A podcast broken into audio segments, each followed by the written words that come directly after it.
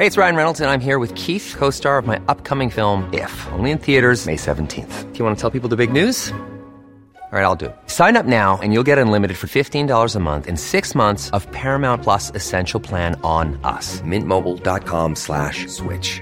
Upfront payment of $45 equivalent to $15 per month. Unlimited over 40 gigabytes per month. Face lower speeds. Videos at 480p. Active Mint customers by 531.24 get six months of Paramount Plus Essential Plan. Auto renews after six months. Offer ends May 31st, 2024. Separate Paramount Plus registration required. Terms and conditions apply if rated PG. Rice imports down 43% as of September 21st. Rice imports were markedly lower as of the third week of September from a month earlier, Bureau of Plant Industry, BPI, data showed. As of September 21st, inbound shipments of the staple totaled 178,164.12 metric tons, mount, lower by 43.01% from August 312,642.17 mount. The rice imports were also lower by 32.17% from the recorded 262,701.24 mount a year earlier. Rice imports peaked in April at 513,425.17 mount year to date. Inbound shipments hit 2.49 million mount, lower by 17.94% from 3.03 million mount posted in January to September last year.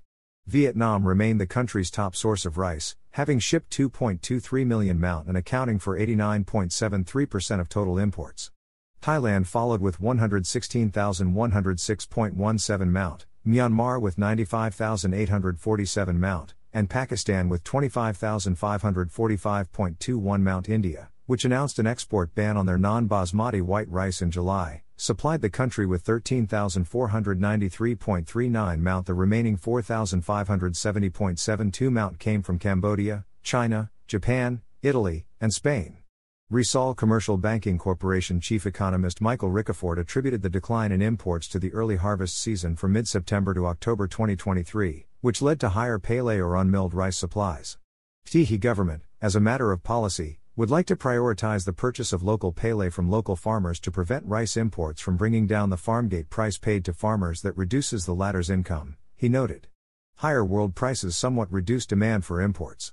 Measures by some rice exporting countries to restrict or reduce rice exports could have partly led to the reduction in rice imports by the Philippines, Ricafort said.